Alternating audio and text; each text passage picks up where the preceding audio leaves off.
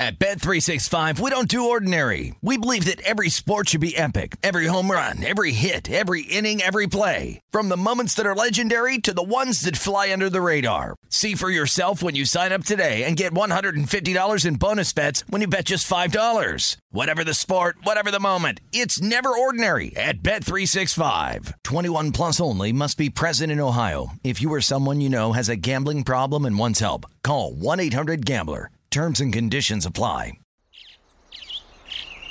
Getting ready to take on spring? Make your first move with the reliable performance and power of STIHL battery tools. From hedge trimmers and mowers to string trimmers and more, right now you can save $50 on select battery tool sets. Real STIHL. Offer valid on select AK system sets through June 16, 2024. See participating retailer for details. When you buy Kroger brand products, you feel like you're winning. That's because they offer proven quality at lower than low prices. In fact, we guarantee that you and your family will love how Kroger brand products taste, or you get your money back. So next time you're shopping for the family, look for delicious Kroger brand products because they'll make you all feel like you're winning. Shop now, in store, or online. Kroger, fresh for everyone.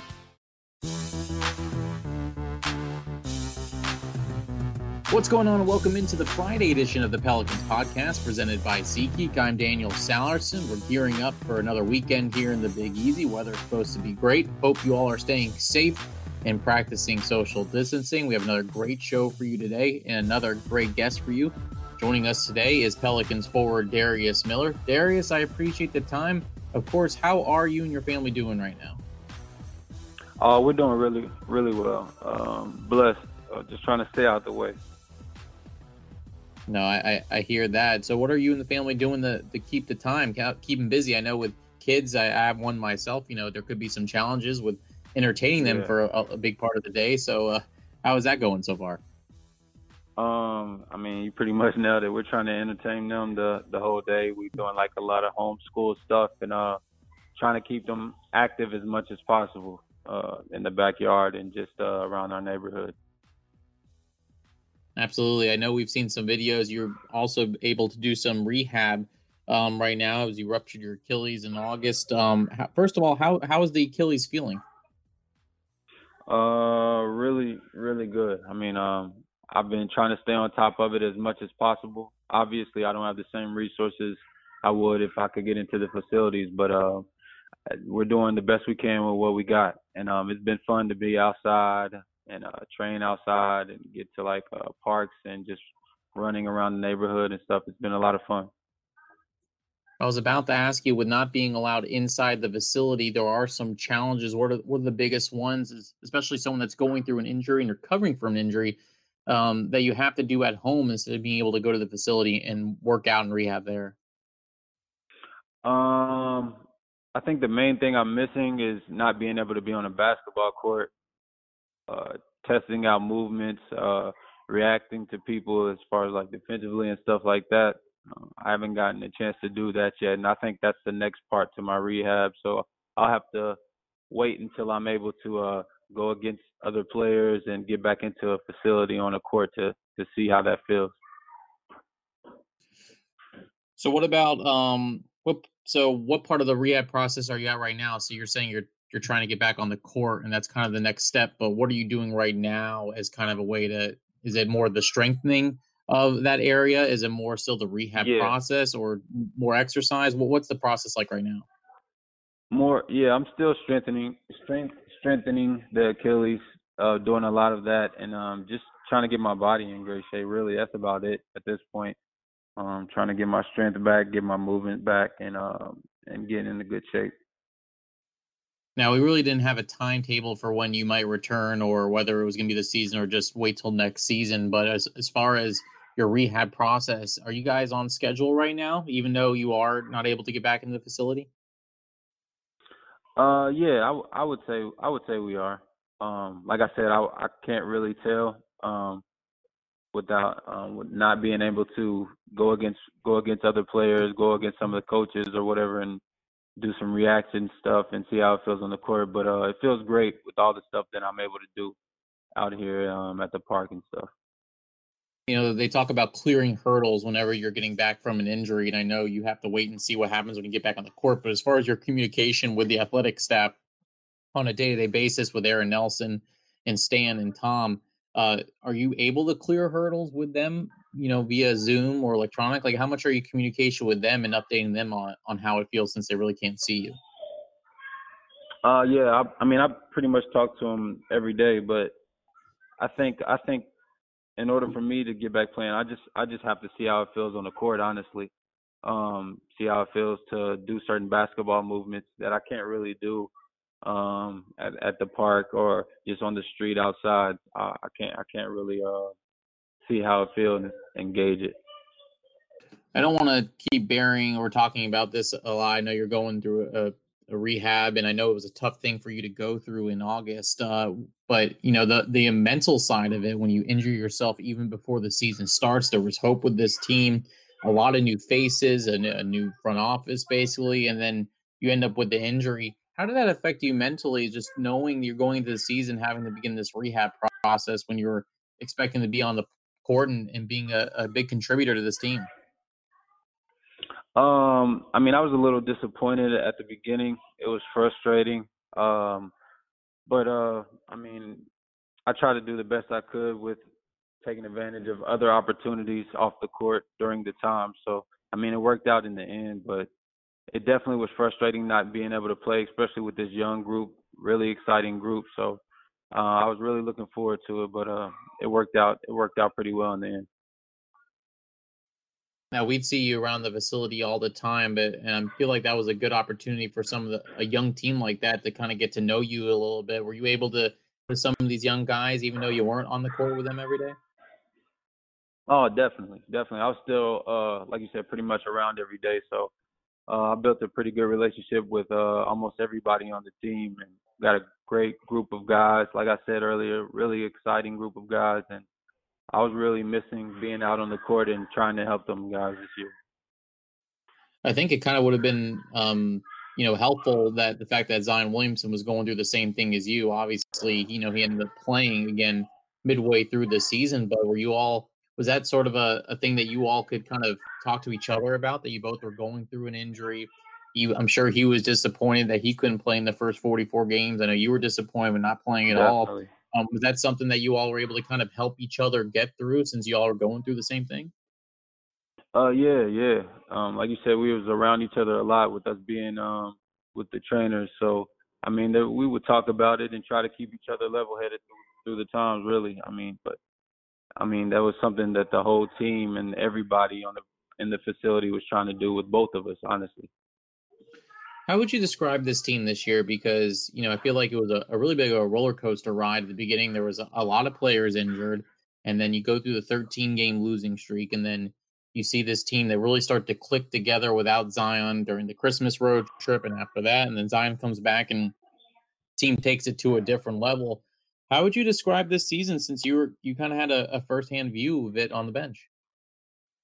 Um, I think it was a really, really good season. Um, there was a lot of new faces at the beginning. Um, we had to, like you said, get rolling, and then with injuries on top of that, that was very difficult. But I feel like we got rolling right at the right time, and um, hopefully we can pick the season back up and continue to play because I think it would be exciting to watch.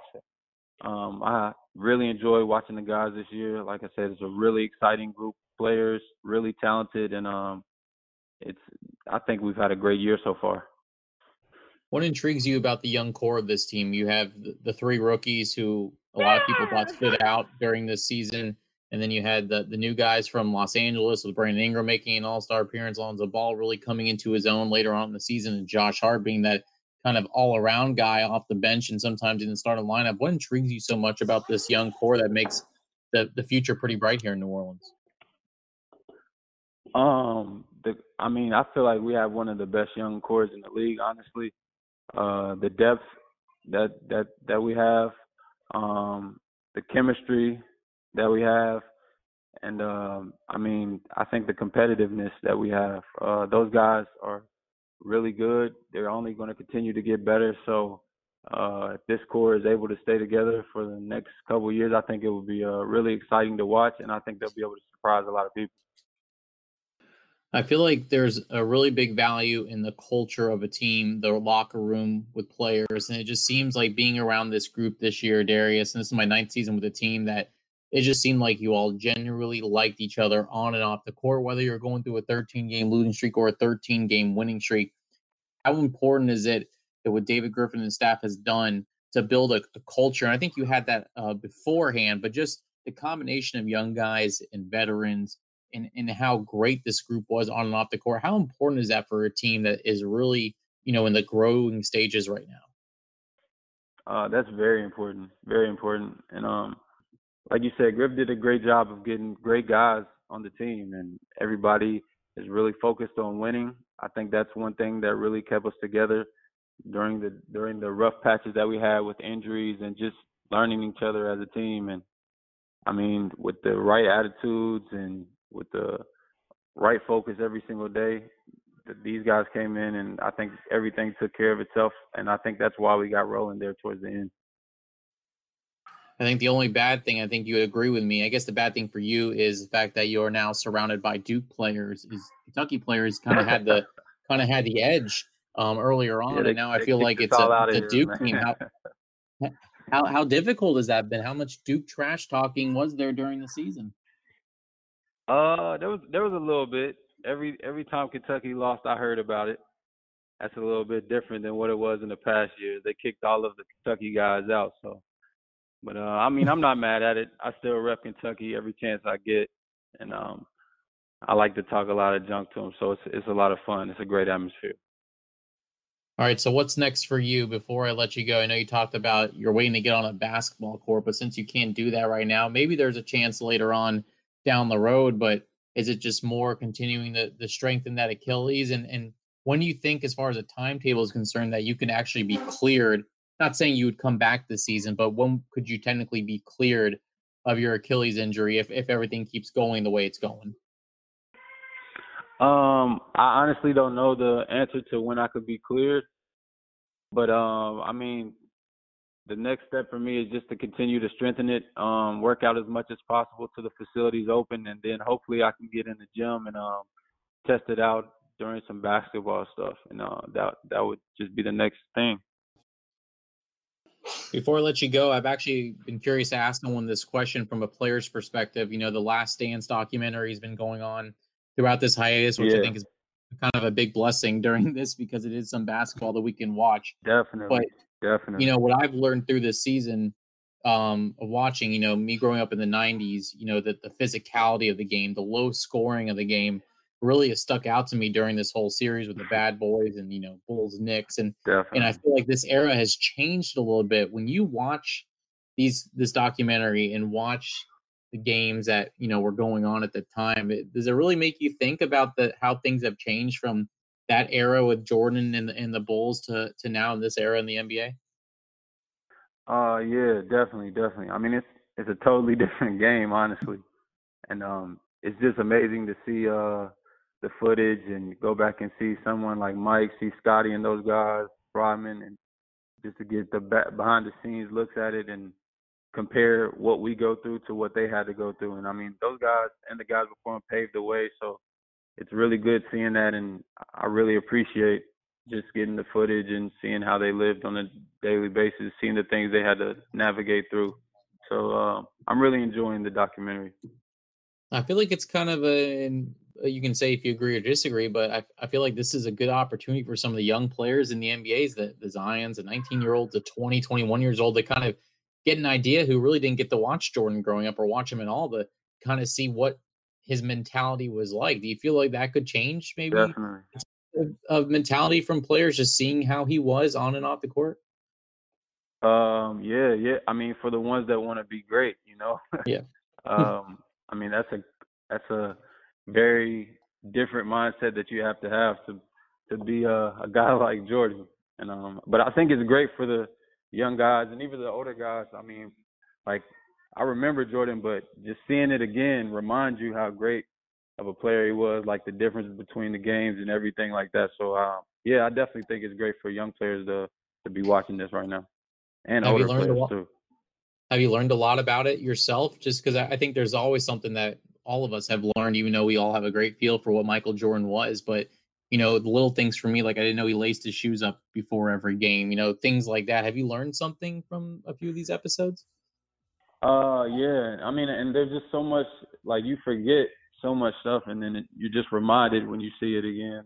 And the documentary is really set up well. So, I mean, I'm just really enjoying watching it.